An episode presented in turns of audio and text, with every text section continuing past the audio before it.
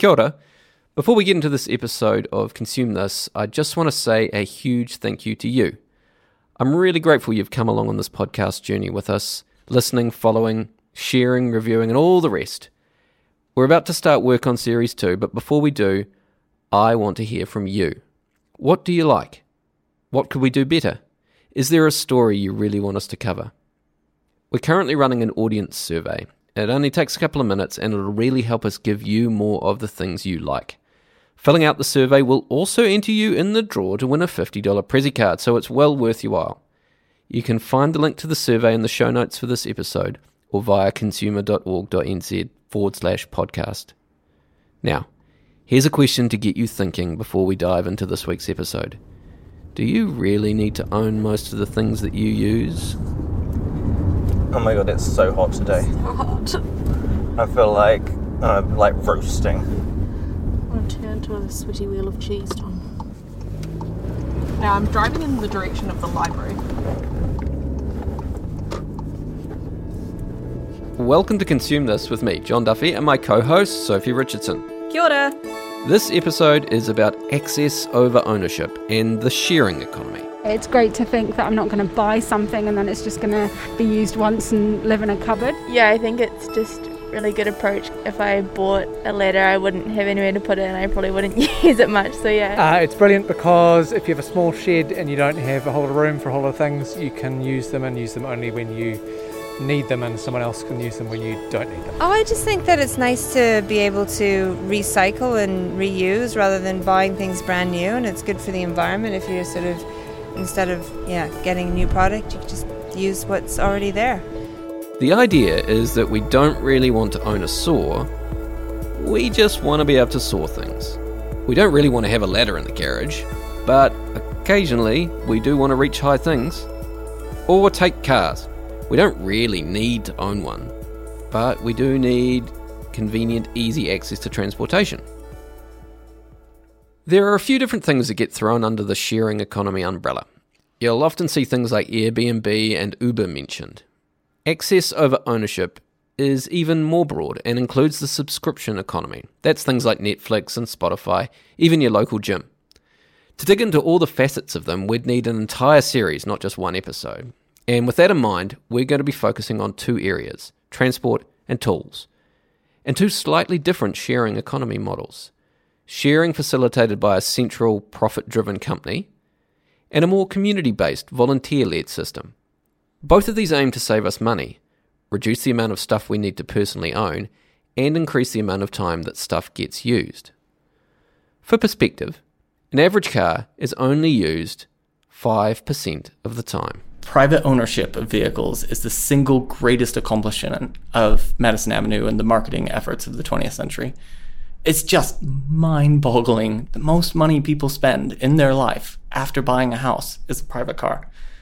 96% of the time it sits still. Whilst an average drill, well, that's used about 13 minutes in its entire lifetime. Buying something because you need it once just doesn't seem like a very logical system. Tools are pretty expensive, especially power tools. Across this episode, we're going to investigate both of those things. Starting off with the car. Transport has been an early focus of the sharing economy. Electric scooters and bike shares have popped up all over our cities, allowing us to rent and pay by the minute. And increasingly, there are car sharing clubs that let us do the same thing. At this point, it's time to bring in my Consume This co host, Sophie Richardson. Soph, you have a personal story about this. Yeah, so when me and my partner bought our first home together, I owned my own car.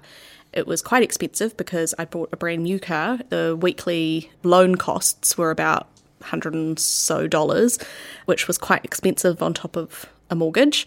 And so we basically we were like, can we get by without one? Mm-hmm. Because I wasn't using it to get to work. We were only using it in the weekends to go shopping or make random little trips. And so we decided to sell the car and use what is called Mevo down here, which is a car sharing service. It allows you to rent cars basically by the minute or the hour, and it saved us heaps of money. We've worked out that we spend about three and a half thousand dollars a year on Mevo, which I thought sounded like a shit ton of money. Mm. But then I worked out the running costs of a car, and that's about just over six grand. So I'm saving at least half that nearly. Yeah. Firstly, it's interesting that you bought a brand new car. That I mean, I don't know many people who buy brand new cars because the depreciation is so drastic. Yeah, it was Um, quite bad.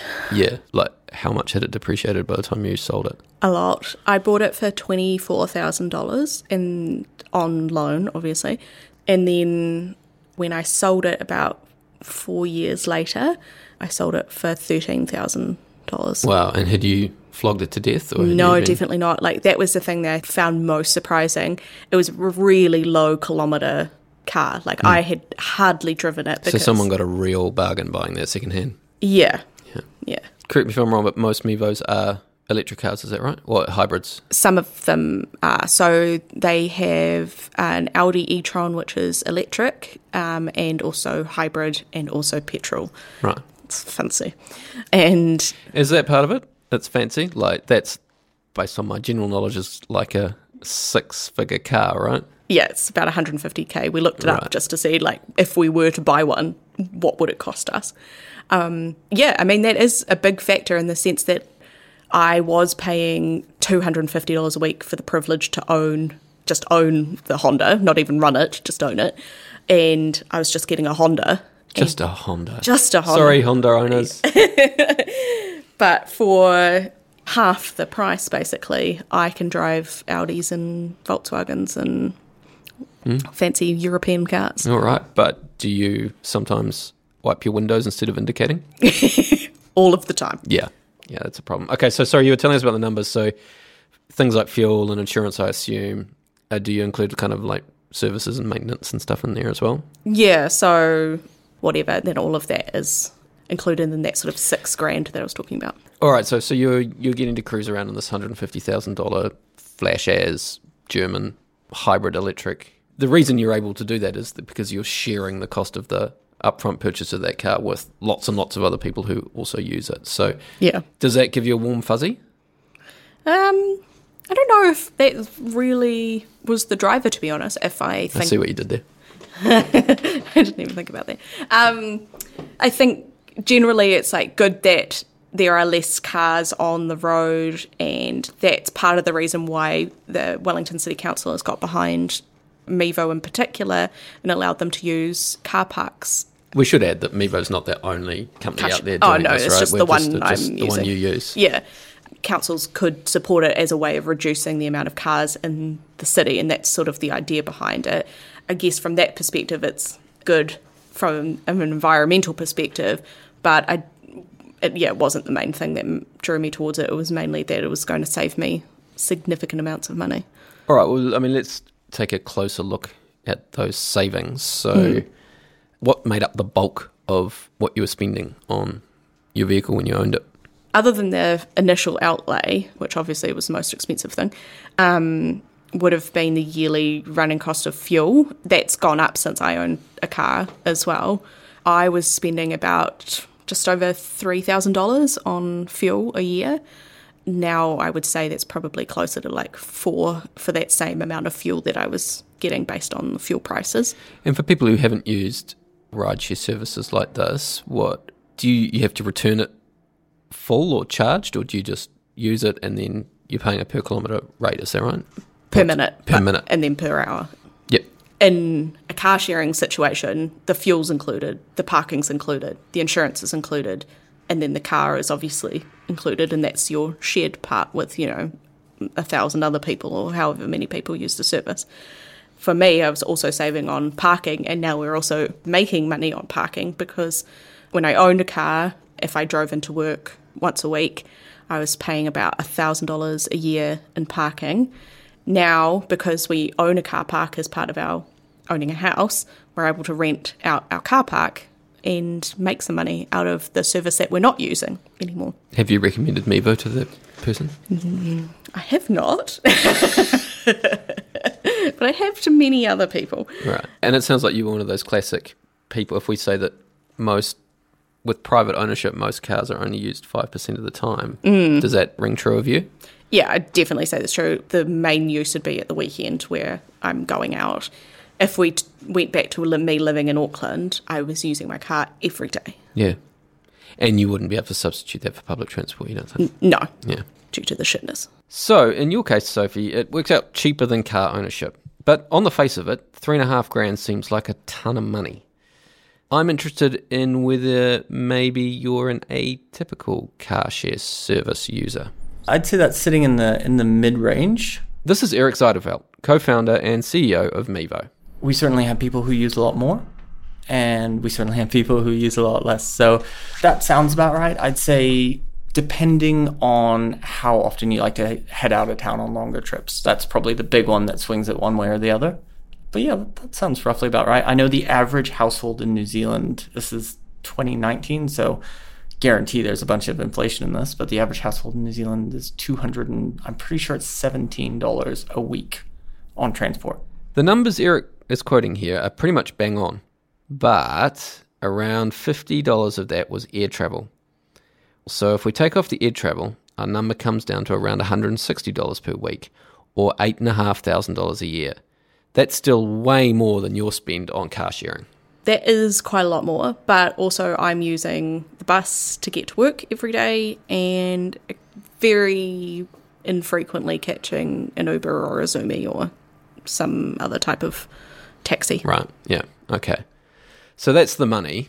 But what about the other issue that we talked about at the start of the episode? The average car is parked around 95% of the time. Now, that is a huge waste of resources. Mm, it's highly inefficient.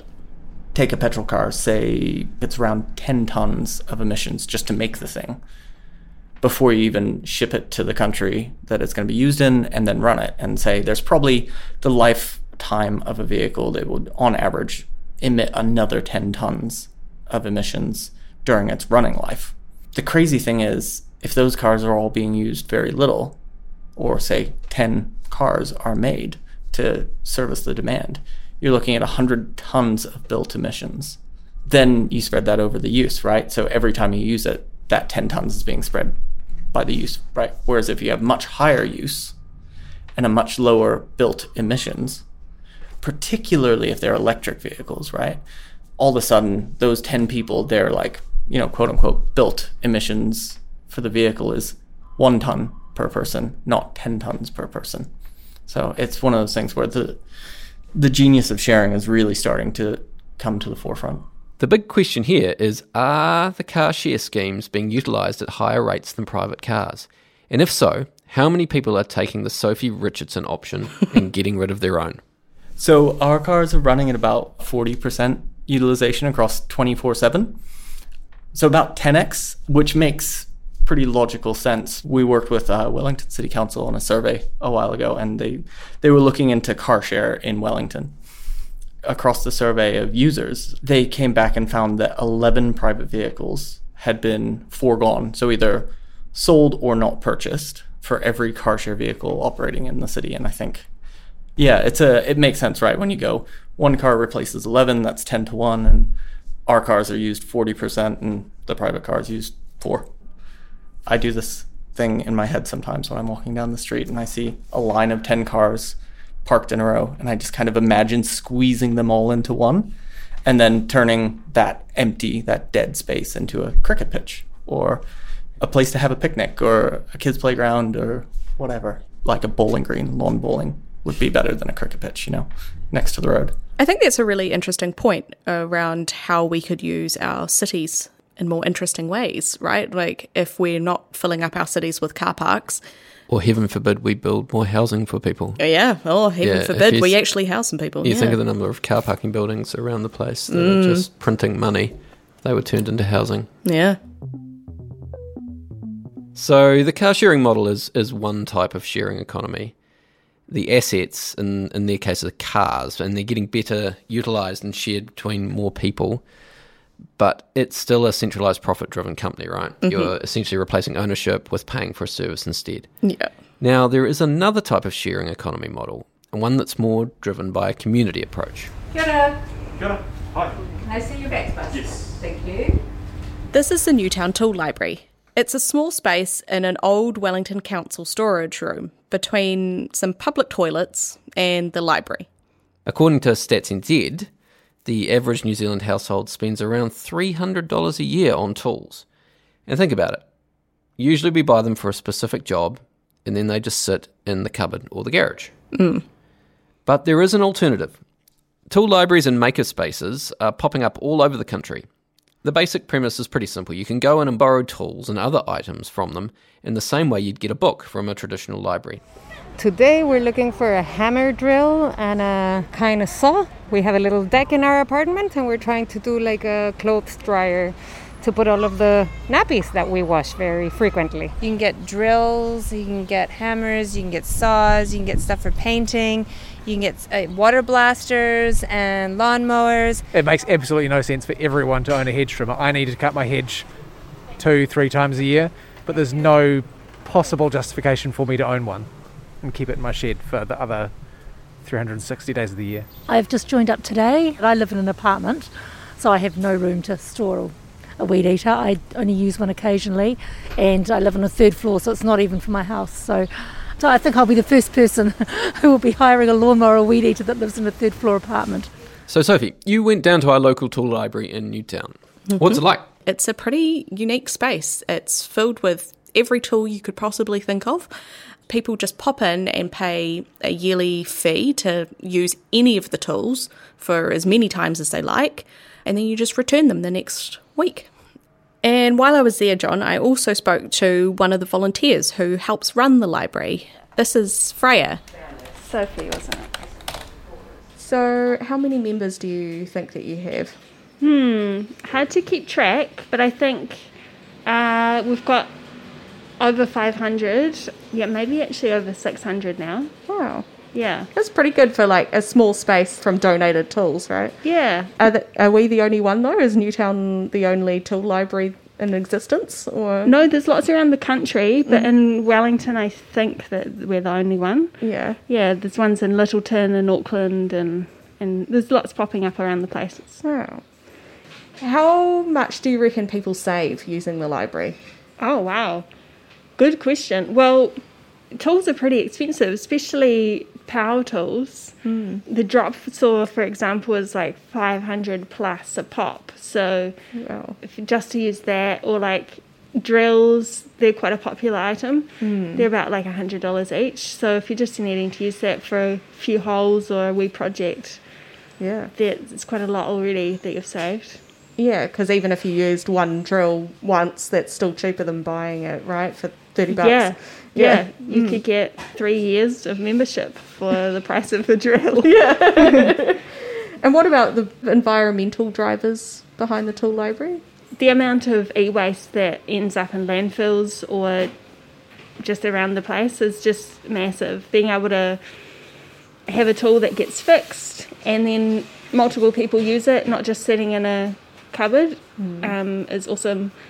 Just buying something because you need it once just doesn't seem like a very logical system. Yeah, particularly when things are so expensive. Yeah, and I mean, it takes a lot of work to make the thing and like the effect that that has on the environment. What do you think, other than the environmental sort of drivers of things, do you think there's like other key benefits to being a member of the tool library?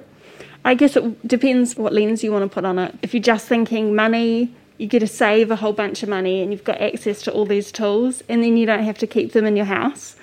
Also, getting to learn about tools. People that haven't used things come in and they say, Hey, I've got this job. What do I do? Um, Do you have any recommendations?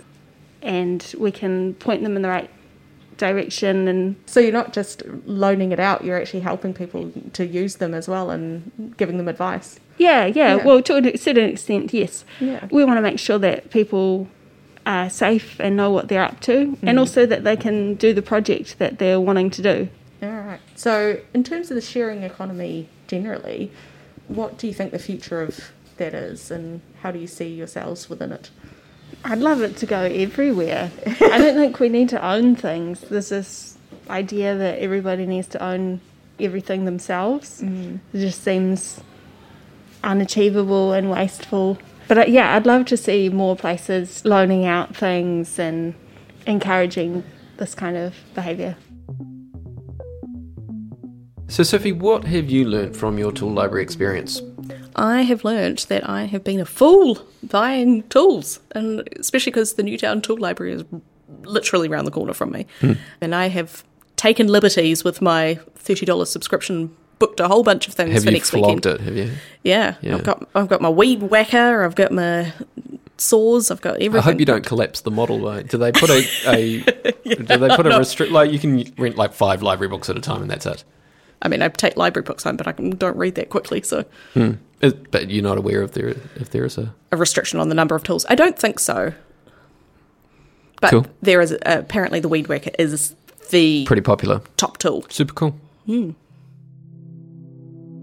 But before we end the episode, there is one more thing we need to look at. What's that? So, 60% of our GDP is based on consumer spending. So, if we share more and buy less, what does that actually mean for the economy? Hmm. Will there be mass unemployment? Will there be rioting in the streets? I don't know. But to answer that, let's welcome David Dyason. He's a senior lecturer of economics at Lincoln University. Hi, David. It's Sophie here. Hey, Sophie. Thanks for joining us. How are you doing? I'm all good. I'm really busy uh, at university and getting ready for welcoming the students back on campus, either on campus or online, or however it's going to be. So, David, if we look at what I've been doing recently, which is I use Mevo, which is a car sharing service, and I've also recently joined our local tool library and borrowed a ladder. What did these sorts of activities have in terms of an effect on the economy and the job market? So, if I'm moving away from owning a car, I'm moving away from owning a ladder, are the ladder factories and the car factories going to go out of business, or what's the impact? Good question. I think the concept of sharing is not a new thing. What I think is new in this instance is the fact that it has become a business opportunity. So people have this space, they don't value those aspects anymore. For example, so if you rent a house, you don't necessarily need a ladder. You can call your land uh, property manager and tell them, you know, this light bulb is broken, so they'll send someone out to come and fix it. So I don't really need. You'll be lucky. But, yeah, but Not in Wellington, though. I mean, Not really. well, I must tell you, the people in Christchurch are really friendly. So maybe, maybe that's just uh, how it works yeah, in the south. But um, but I think it, that money that you've spent uh, renting the ladder versus the money that you're going to spend on something else, because I assume that if you save money through this whole process, you will have some money left that you most likely will use for some other purpose. You'll either spend it on something else or you'll save it. So if you save that money, for example, it doesn't mean the money is lost to the economy. Not at all. It actually means that the banks have got more money at their disposal to actually make credits available for other investors. And that is how the economy operates. And this is a really simplistic macroeconomic model.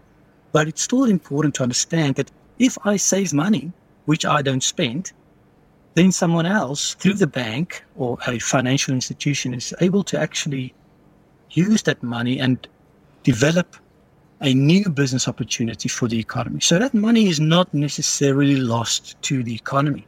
And I think that's the important thing. So whether or not you save or you spend, money is still being utilized throughout the economy.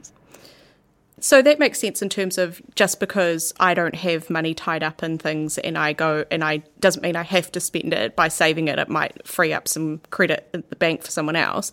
But what about in terms of jobs in the economy? So um, the ladder factory worker or the car manufacturer worker, like are they are there economies within the economy that are going to decrease? Are there going to be changes, I guess? It's about economies of scale for those manufacturers. So absolutely, it's going to change. It's going to influence the way in which they, they look at the market. Uh, those manufacturers continuously seek new markets. And that is because consumer spending and consumer habits change over time. So you'll either get companies making complementary kind of goods and services. So they won't necessarily just focus on one good. So they might have more than one that is comparable, compatible with the machinery or the infrastructure that they have available, or they'll expand. I don't think from an economic perspective, if you look at it from a country perspective, I think you create more job opportunities as new opportunities arise. For example, a toolshed hiring or rental company is someone's creating employment opportunities as a result of you know seeing this gap in the market. Hmm. But for certain industries, you'll have you'll see that they most likely will will die down and end. And good example again is the CD companies. We don't use CDs or DVDs really anymore, so they would have to change or they'll close down. It normally takes a couple of years, so they can see how consumer trends are taking shape and changing over time, and as a result, then they will either adjust to it or, or they'll close down. But they'll always have something else and I think that's the that's the beauty of the economy is that after a while it regulates itself. What if they're not a company at all, though? What if they're like a community led organisation, like a tool library, um, where they have volunteers and they're sort of not for profit, as opposed to, say, Mevo, that is a car sharing service that is for profit and is that sort of company model, as you were saying, that can enter and exit the market? Does the difference between those two sorts of services, one that's sort of community led and one that's sort of profit led, are there different impacts on the economy because of those different types of sharing services? Yeah, I think so. When I think when you get into the nitty gritty of stuff, like you've explained now, there's certain things that um, will probably pop out and opportunities that won't be available within the market space. But if, if you look at those community led activities, they'll probably still need a space to use. So if it's not someone giving them a space for free, they might have to rent it. If it's a space for free, at least it's being utilized. If they do rent it out, they have money available to spend it on some goods and services. So if that is the case, and I think it's small scale, I don't, I'm not aware that it's necessarily big scale. Yeah, I think sure you'll probably get the hardware company if it's a small community and you get a hardware store that might um, say, you know what, guys, you're, you're killing my business, which is rightfully an issue, but, but that would be a risk for that company. That would be a risk for that hardware store in that community um, if everything is provided for in that shared area. So I think if you go and zoom down at individual instances, you might get those companies that might struggle and might close as a result of it. But from a the big economy, the macro economy, I don't see it as a big threat that will destabilize necessarily the labor market. Interesting. Mm.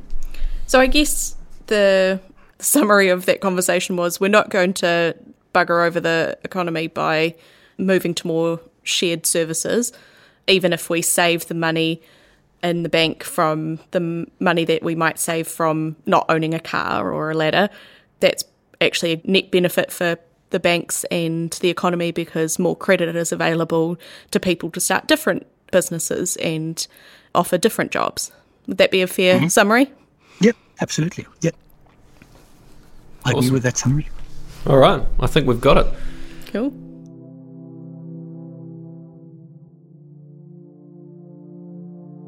So, Sophie. Yes. I think you were already on a bit of a journey into the sharing economy. Mm. Do you think you're going to go deeper? Yeah, definitely. I mean, if the tool libraries taught me anything, it's that there's lots of these things out there where I could use a collective service as opposed to going and buying it myself. So I'm definitely interested to explore that more. What about you? Do you think you'll going to look into sharing as opposed to ownership? Yeah, I think I'm at a stage of life where I've kind of I'm lucky enough to have accumulated most of the basic stuff, so I don't need to necessarily go out and get a lot now anyway. So I don't mm-hmm. necessarily spend lots of money at the hardware store every weekend. But what I've learned is that I should keep an eye out for it and that the default position of ownership is not necessarily the right one. Mm. So I guess hopefully going forward, I will challenge myself when I think, oh, we need to buy a new to go, actually, where else can I source that item? Or do I even need that item in the first place? Yeah. I think that's a really good question for most people to think about. One thing I was definitely thinking about during this podcast making was whether there were services I would use that I would prefer to rent as opposed to own, and what those would be in an ideal world. The thing that actually struck me the most was my home. So I would actually prefer to rent it, but our economy doesn't allow for that to happen in a way that's secure or stable or price efficient. Wow, that's quite a statement. So, you know, at the start of the episode, we asked a really big question Do we need to own everything we use, or is access over ownership and the sharing economy a good solution? Well, I think we've concluded that, yeah, it is a good option for a lot of things. It's not going to be the great panacea of all consumerism, but definitely feels a part of our economy. And I think we've also learnt that it's not going to be the massive tank to our economy that, you know, we're going to lose jobs or money's going to drain right out of it. It's just a different way of using our resources. Yeah, I agree. And I, what I really like about it is there's a good kind of social access point to be mm. made. You talked about the fact that you're driving around in a $150,000 German car uh, that you would never be able to afford normally in, mm. at the moment. And that the same will be true across tool libraries and toy libraries and all sorts of other parts of the sharing economy. You know, people are getting access to things they normally wouldn't be able to afford because the cost of ownership is spread across lots of people. I think that's super cool.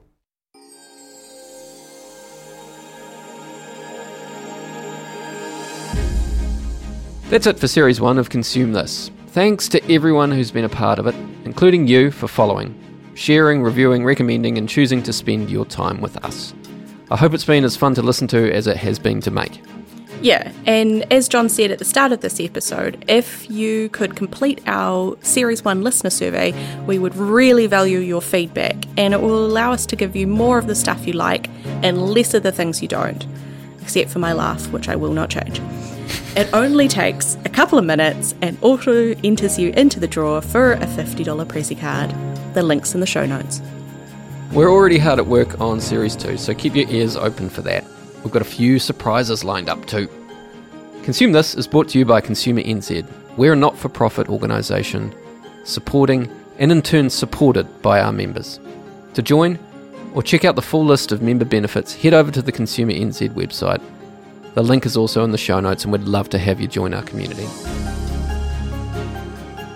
Consume This is hosted by us, John Duffy and Sophie Richardson. Produced by Tom Rees Smith and executive produced by Gemma Rasmussen. Hamish Woolgar oversaw marketing, Patrick Ruffle was in charge of email marketing, and Frank Ramsden Bradley handled the website and social media. We'll be back soon, but for now, te. See ya.